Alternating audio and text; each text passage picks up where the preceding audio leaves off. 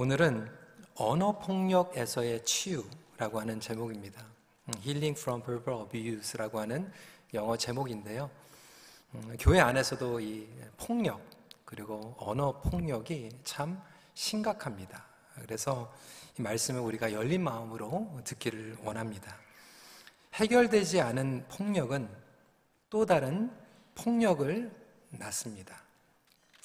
여러분 요즘 아, 신문 뉴스를 보면 아, 사실 사회적으로 이 폭력의 심각성이 부각되고 있습니다.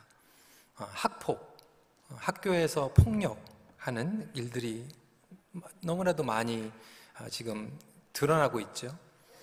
유명한 연예인, 심지어는 운동선수들이 이제 뭐 대표 선수가 되고 그리고 또 미디어에게 나오게 되는데 과거에 어, 학교 폭력자였다라고 하는 것이 드러나게 되면서 어, 거의 그 앞날이 창창한 사람들이 어, 문이 닫히는 경우들을 보게 됩니다.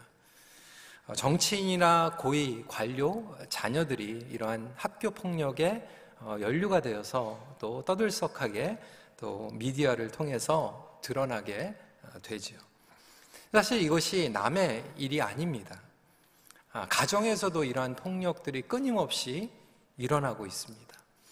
예수 믿지 않는 사람들에게만 뿐이 아니라 사실 예수 믿는 가정에서 폭력이 일어납니다.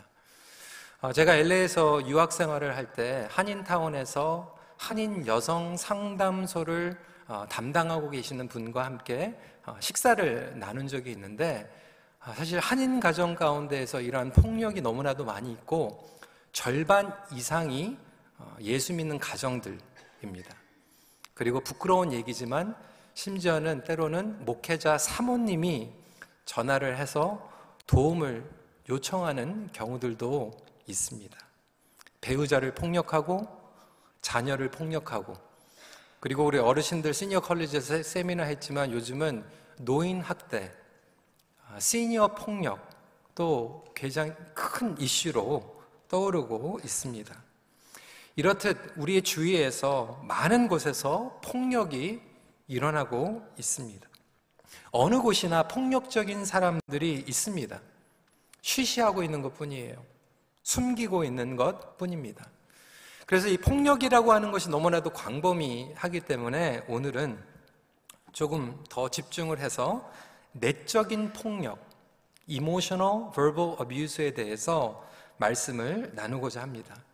특히 입술 그리고 언어로 하는 폭력입니다.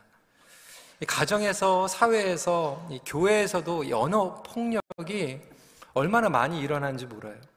때로는 우리 젊은 사역자들이요 속상해가지고 저에게 털어놓습니다. 아무개 전화를 받았는데 막 그렇게 폭력적이라고 하는 거예요. 멍청하다, 어? 그거밖에 못하냐? 아니, 교회 안에서 그런 언어를 사용합니다. 하나님께서 우리로 말미암아 당신께 찬양과 영광을 드리며 서로를 세우기 위해서 입술을 주셨습니다. 말은 놀라운 능력을 가지고 있어요. 잘 아는 것 같이 누구를 살리기도 하고 죽이기도 하는 능력을 가지고 있습니다. 잠언 18장 21절에 죽고 사는 것이 혀의 힘에 달렸나니 혀를 쓰기 좋아하는 자는 혀의 열매를 먹으리라. 하나님께서 우리의 입술에 놀라운 능력과 축복의 권세를 주었는데 사탄은 그것을 사용해서 서로를 디스트로이 하게 만듭니다. 사단이야말로 저주의 왕입니다. 언어 폭력의 근원입니다. 많은 그리스도인들이 이 사단의 어떻게 보면 도구가 되어서 이 언어로 말미암아 서로를 망가뜨리고 폭력을 가하는 일들이 너무나도 많이 있죠. 예수 그리스도 안에서 구원받은 성도들은 하나님 나라의 백성입니다. 저와 여러분은 하나님 나라의 언어를 사용해야 합니다. 예수 그리스도 안에 거하며 닮아가야 하는 성도의 모습 가운데 이렇게 언어 폭력이 여전히 존재하거나 방치되어 있다라면 어딘가가 잘못돼도 아주 심각하게 잘못되어 있는 것입니다. 그럼에도 불구하고 우리는 그것을 그냥 자연스럽게 받아들이거나 눌러버립니다. 그런 의미에서 오늘은 언어 폭력에 대해서 말씀을 전하고자 합니다. 첫 번째로 언어 폭력은 마음에 꽂는 칼과 같습니다. 29절에 무릇 더러운 말은 너의 입 밖에도 내지 말고 오직 덕을 세우는데 소용되는 대로 선한 말을 하여 듣는 자들에게 은혜를 끼치게 하라. 아프리카 속담에 이런 속담이 있습니다. 말, 언어로 받은 상처는 칼로 받은 상처보다 더 깊다. 그러니까 칼로 찌르는 것보다 언어로 찌르는 폭행이 더 영혼에 깊숙이 박히게 됩니다. 그런데도 언어 폭력을 구사하면서 많은 분들이 자기는 아니라고 생각해요. 우리는 언어 폭력하면 swearing, 욕하는 것이 폭력이라고 생각합니다. 그래서 우리는 고상하게 아주 점잖게 언어 폭력을 할 때가 있습니다. 언어 폭력의 의미는 무엇일까요? 상대방의 자존감, 존재감, 정체성을 깎아내리는 것이 언어 폭력입니다. 그 욕을 안 해도 칩한 랭귀지를 안 써도 점잖게 고상하게 상대방의 존재감을 깎아내릴 수 있어요. 이 언어 폭력에 대한 책들을 쭉 읽어보니까요, 언어 폭력의 특징들이 있습니다. 첫 번째로 loss of self-worth, 상대방의 자존감을 깎아내리는 거죠. 가정에서 이런 일들이 얼마나 많은지 몰라요. 우리 교회 다니시는 어머니들은 안 그러시겠지만 어, 어떤 엄마들은 그런다고 내가 너를 낳고 미역국을 먹었다니 음. 욕은 아닌 것 같지만 어, 제가 그 얘기를 했더니 우리 2세 어, 친구들도 다 공감하더라고요. 그리고 오늘 메뉴가 미역국인데 그거 얘기 들으니까 미역국 안 먹고 싶대요. 음, 너를 낳고 미역국을 먹었다니 돌대가리 멍청이 stupid you are not worthy loss of self-confidence, 자신감을 상실하게 하는 거. 돈도 못 벌어오면서 밥은 잘 먹네. 당신 집 닮아가지고 애가 이 모양이야.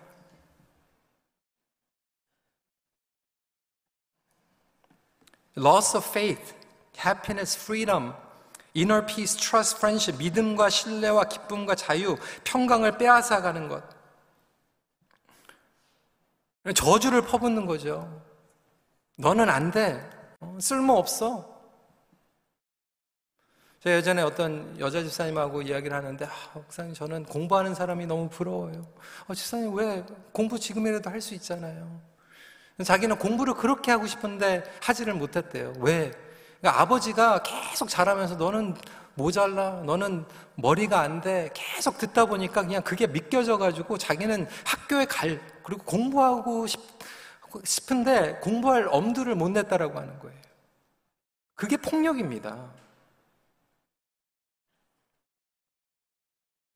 심지어는 교회 안에서도 종교 폭력이 있습니다. 강대상에서 폭력이 일어나고요. 하나님의 말씀을 전해야 되는데 하나님 말씀을 전하는 게 아니라 막 깎아내리는 거죠. 저주를 퍼붓는 거죠. 그런데도 불구하고 그런 이야기를 들으면서 우리는 그냥 당연스럽게 여기고 있어요. 자연스럽게 받아들입니다. intimidation 주눅들게 하고요. degrading 폄하하고요. 얼마나 폄하하는 언어들이 많이 있습니까? 교회 안에서도 뭐 정치 성향이 다르면 서로 폄하하고 욕을 퍼붓고 labeling, 낙인 찍고요.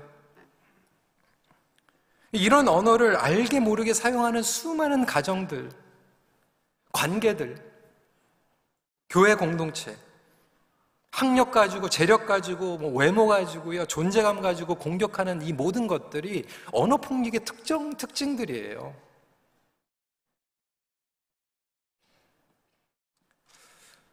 어, 지난주에 CNBC에서 article이 나왔는데요. 결혼 어, 행복한 가정 프로젝트 하는데 저희 교회에서도 50년 동안 부부들의 그 이혼하는 가정들 헤어지는 가정들의 원인을 찾아봤는데 제일 첫 번째 이유가 뭐냐면 contempt라고 하는 거예요. contempt는 뭐냐면 자기의 배우자를 disrespect 하는 거예요. 깎아내리는 거예요. 공격하는 거예요. disrespect 하는 언어로 사용하는 부부들이 number one 이유가 그것이 결정적으로 부부가 헤어지게 그리고 망가지게 만든다라고 하는 거예요. 우리 결혼하신 분들 여러분 가정에서 부부 사이에 여러분들은 어떤 언어를 사용하고 계십니까? 우리 부모님들은 자녀들에게 어떤 언어를 사용하고 계세요? 욕은 안 하고 있지만 상스러운 얘기는 안 하고 있지만 혹시 그들의 인격과 존재성을 깎아내리는 것을 아무렇게도 여기지 않고 이야기하고 있지는 않습니까?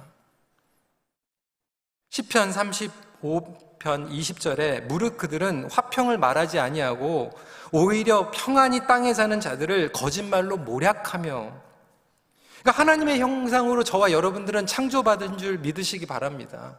그러니까 하나님의 형상으로 우리는 창조를 받았고 사랑받아야 되고 우리가 존중이 여겨야 되는데도 불구하고 사탄은 그것을 트위스트 해버려가지고 저와 여러분들에게 저주를 퍼붓고 그것만 끝나는 것이 아니라 그것을 당연스럽게 여기고 그것을 상대방에게 부어버리게 만들어버렸어요.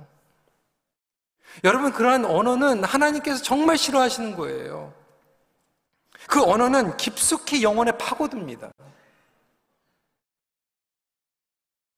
저에게 뭐라고 얘기하는 거는 제가 웬만하게 참을 수는 있는데요. 여러분, 죄송하지만 만약에 누가 제 아내에게 뭐라고 그러면 저 못 참습니다.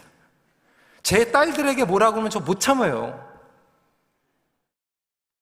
한번 생각해 보시죠. 여러분들은요, 예수 그리스도의 존귀한 신부입니다. 하나님의 아들, 딸이에요. 하나님께서 그거 그냥 넘기실 것 같아요? 하나님께서 정말 싫어하시는 것입니다. 왜 남의 하나님의 정결한 어, 자녀에게 예수 그리스도의 신부에게 그렇게 폭력을 가할 수 있습니까? 나만 하나님의 자녀가 아니라 상대방도 하나님의 자녀예요. 그럼에도 불구하고 사단에게 우리가 쓰임을 받는 언어를 사용하고 있지는 않습니까? 두 번째 포인트, 폭력의 길에서 돌아서야 합니다. We need to turn away from the path of abuse. 31절에 너희는 모든 악독과 노함과 분냄과 떠드는 것과 비방하는 것을 모든 악의와 함께 버리고 라고 말씀하고 있습니다. 근데 이 책에 보니까요, 이 폭력자가 되는 것, 가해자가 되는데도 이 길이 있대요. 치유를 받는데도 길이 있고 그리고 가해자가 되는데도 길이 있대요. 그러니까 언어 폭력을 하시는 분들도 겉으로 입으로만 이 폭력이 나오는 게 아니라 빙산의 일각일 뿐입니다. 그렇게 언어 폭력을 하는 분들의 내면을 보면 아주 깊이 상처가 많이 있어요. The path of abuser, 폭력자의 길을 보면요. 언어 폭력자에게 나름대로 성장 배경과 상처가 있다라고 하는 거예요. 그러니까 나에게 언어 폭력을 가하는 사람들의 성장 배경과 과거를 보면 그들도 그렇게 받으면서 자란 거예요. 예를 들어서 어, 부모 그리고 다른 이들에게 받은 폭력이 있어요. 또 나아가서 사회에서 학교에서 폭력을 당합니다. 요즘은 안 그런 것 같지만 사실 제가 한국에서 자랄 땐 저 중학교까지 나왔거든요. 중학교 때 뭐 학교에서 뭐 살벌했습니다. 제가 지금은 생각이 나요. 체육 선생님 얼굴이 생각이 나요. 그냥 뭐 잘못했으면 뭐 몽둥이 가지고 뭐 종아리까지 때리는 건 괜찮은데 막 따귀를 때려요. 뺨, 뺨을 때려버려요. 애들을. 뭐 몽둥이로 머리를 때려버려요. 뭐 선생한테 맞는데 뭐 친구들끼리 싸우는 거 뭐 막 싸우죠. 뭐 그런 얘기까지 했어요. 뭐, 뭐 공항에 그때는 인천공항도 김포공항에 배 들어올 때까지 뭐 때린다 뭐 이런 얘기하고 아주 그렇게 쌀바른 얘기는 막 그렇게 하잖아요. 애들이. 막 그런 폭력 가운데서 그걸 들으면서 우리는 막 말대답도 못하죠. 자기 아픔과 아마 막 아픈 마음을 표현하지 못하고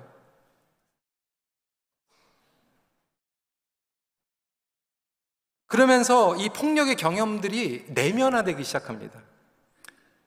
그러면 뭐냐면 그 내면화가 된다라고 하는 거 그걸 내가 속으로 삭기는 게 아니라 속으로 오면서 내가 그것을 믿게 돼요. 아, 나는 정말로 형편없는 사람이구나. 나는 사랑받을 수 없는 존재구나. 나는 모자라는구나. 여러분, 불효할 수 있어요. 그런데 우리는 불효자라고 그래요. 실패할 수 있어요. 우리는 실패자라고 얘기합니다. 망할 놈이라고 얘기해요. 쓸어, 쓸, 쓸모없는 놈이라고 얘기해요. 그러니까 잘못에 대해서 얘기하는 게 아니라 그것을 정체성과 연결시켜버려요. 그렇게 되다 보니까 우리는 internalize 하게 되죠. 내면화하게 됩니다. 그리고 결국은 그것이 다른 이들을 탓하게 되고요.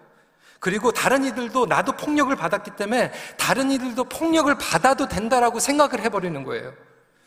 그리고 나면 나보다 약한 대상을 찾습니다. 만만한 사람을 찾게 돼요. 그리고 만만한 사람에게 폭력을 가하게 됩니다. 이게 파스웨이예요. 결국 자신도 그러한 언어 폭력 가운데 성장하고 자존감과 정체성이 형성돼 버리고요. 다른 사람들을 그 렌즈로 보게 되는 거죠. 죄송한 얘기지만 특별히 우리 한국 사람들에게 이런 말의 상처가 너무 많아요. 우리 2세들도 그렇고요. 그게 왜 그럴까요? 사실 우리 정서상이 그게 표현 방법이었어요. 제가 선교를 다니면서 이 공통적으로 보니까요. 사실 우리 한국도 마찬가지지만 우리 어, 흑인들도 마찬가지고 노예, 식민지에 있었던 사람들이 그런 언어 폭력이 굉장히 심각합니다. 왜? 쳐들어가서 그들의 혼을 뺏기 위해서 그들을 누르기 위해서 언어로 폭력을 가해버렸어요. 침략하고 정복하는 가운데서 그들의 정신을 지배하려면 언어로 폭력을 해버린 거죠. 그러니까 말 대답 못하는 거죠. 그냥 들, 듣고 그냥 지나가는 거예요. 일제시대 가운데, 군사정권 가운데, 전쟁 가운데 비교당하고 평화받고 억누르면서 참으면서 근데 우리 흑인 문화도 그렇고 식민지 문화가 똑같더라고요.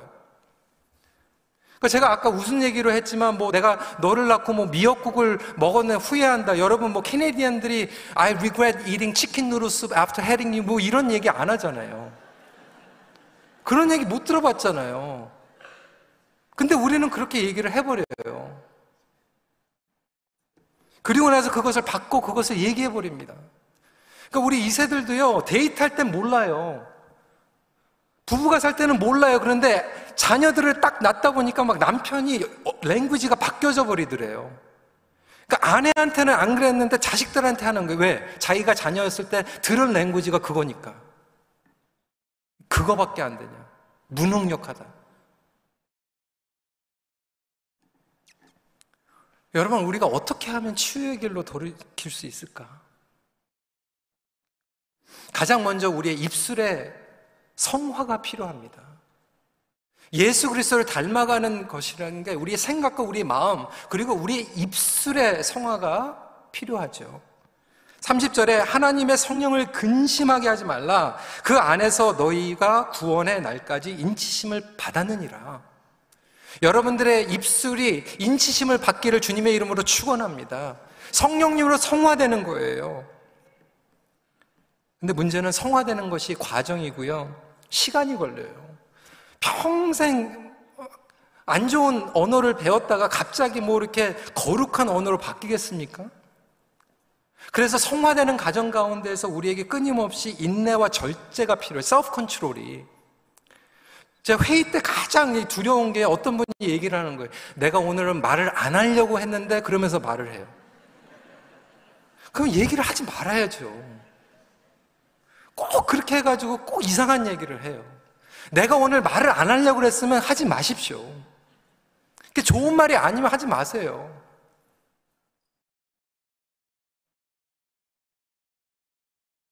그때 self control 필요한 거예요.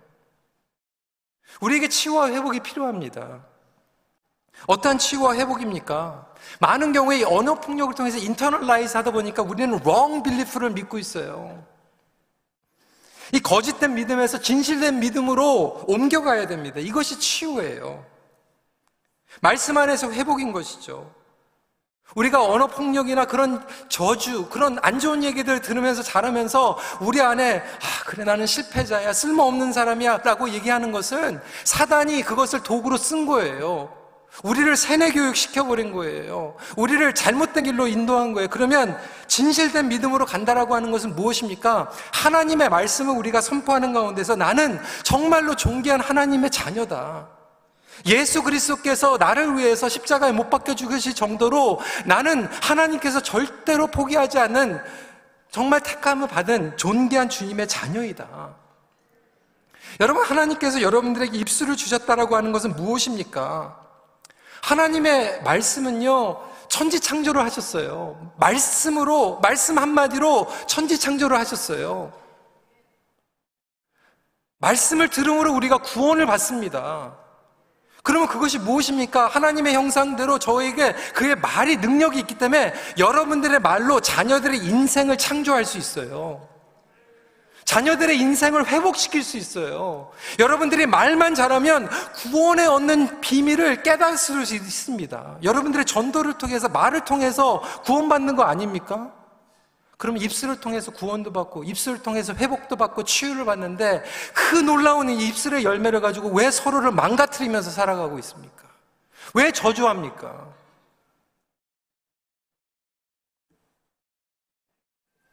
그래서 저와 여러분들이 reflection이 필요해요. 자기 성찰. 과연 나의 언어는 사람을 살리는 언어인가? 사람을 죽이는 언어인가?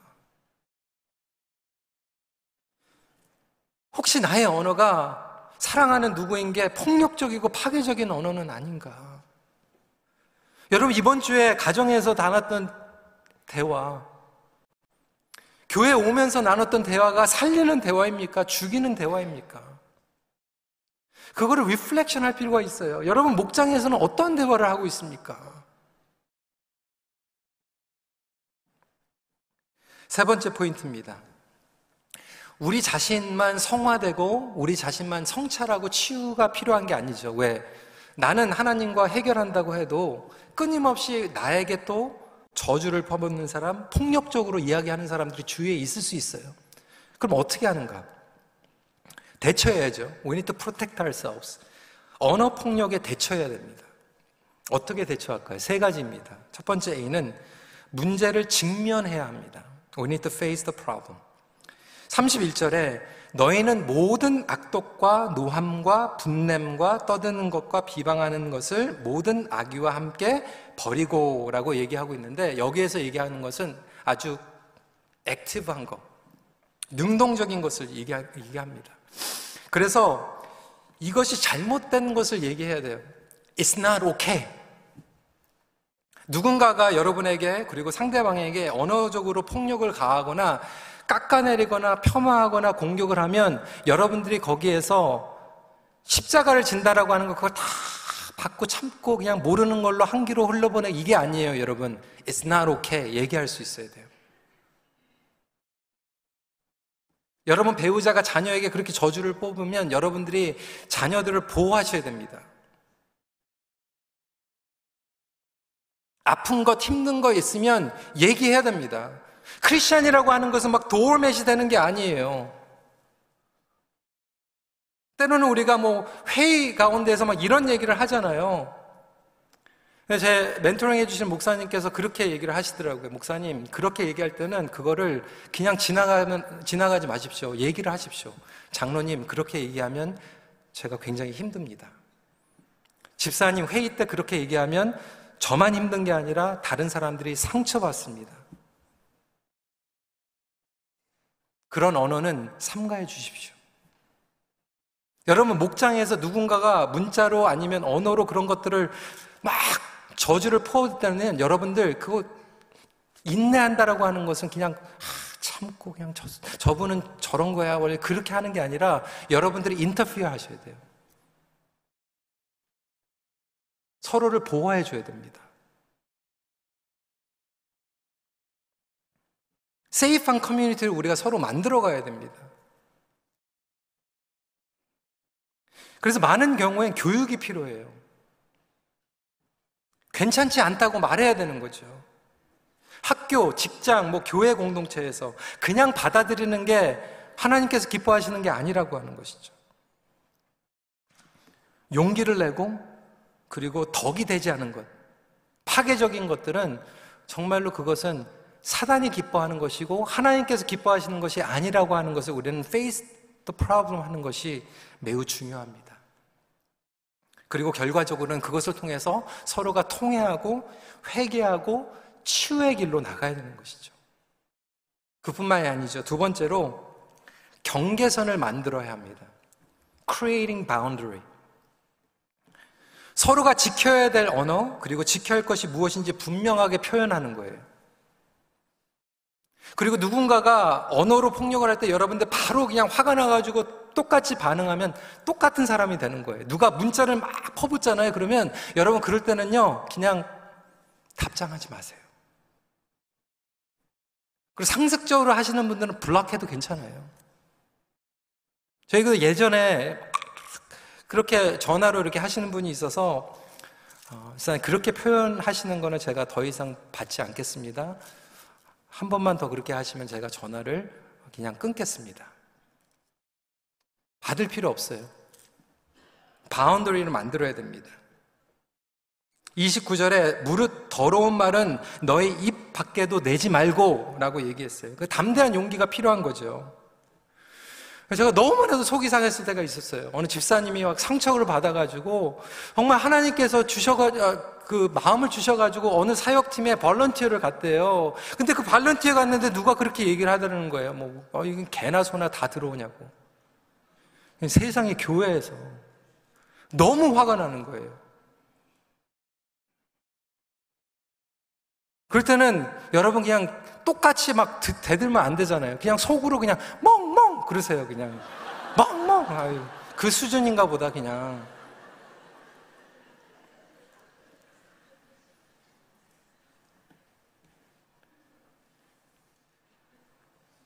그러니까 내면에서 경계선이 필요한 거예요. 우리가 텍스트를 안 받고 뭐 관계를 이렇게 그런 경계선뿐만이 아니라 내면의 경계선이 필요한 거예요. 어떤 경계선이냐면 이것을 외면화 시키는 거예요. externalizer. internalizing이라고 하는 건 뭐냐면 그래 개나 소나 그래 내가 개보다 못하구나 이러면 internalize 되는 거예요. 내가 그거 나는 정말로 필요 없구나. internalizing 하는 거죠. 근데 externalizing 하는 거는 뭐냐면 아 저분이 많이 아프구나. 저분이 폭력을 많이 당했구나. 저분이 그런 소리를 많이 들었구나. externalize 해버리는 거예요. separate 해버리는 거예요. 어떤 관계는 어떻게 다 끊겠어요? 모임마다 다 안 나가겠어요? 여러분 그러면 혼자 무인도에 살아야 될 수도 있잖아요. 그래서 어떤 모임은 거리를 둬야 되겠지만 어떤 거는 그냥 내 마음의 경계선을 그으면 되는 거예요. I'm not going to get hurt. 그리고 나는 하나님의 존귀한 자녀야. 저분이 아파서 저렇게 얘기하는구나.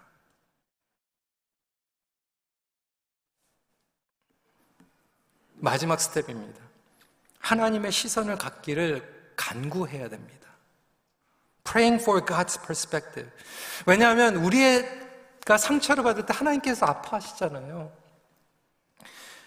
그런데 우리 모두 솔직히 얘기하면 피해자 동시에 가해자예요.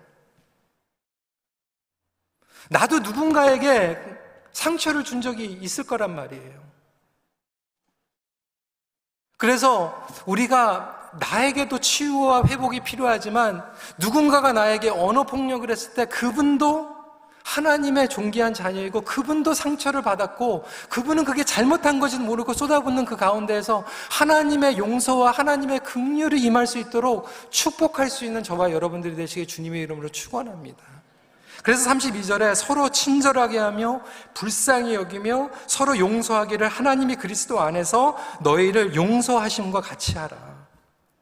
그러니까 하나님의 치유가 나에게 임하는 것 같이 동시에 상대방에 임하도록 기도해야 되는 거죠. 이 마음의 용서는 다음 주 타픽입니다.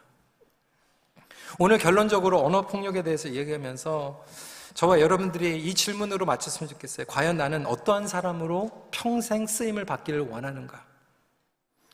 사람을 세우고 구원으로 인도하는 도구로 쓰임받길 원하는가? 아니면 파괴적이고 위협적인 그리고 상처를 주며 디스트로이하는 존재로 쓰임 받길 원하는가? 나의 언어는 천국의 언어인가? 하나님의 언어를 나는 습득하고 있는가? 저는 1.5세입니다.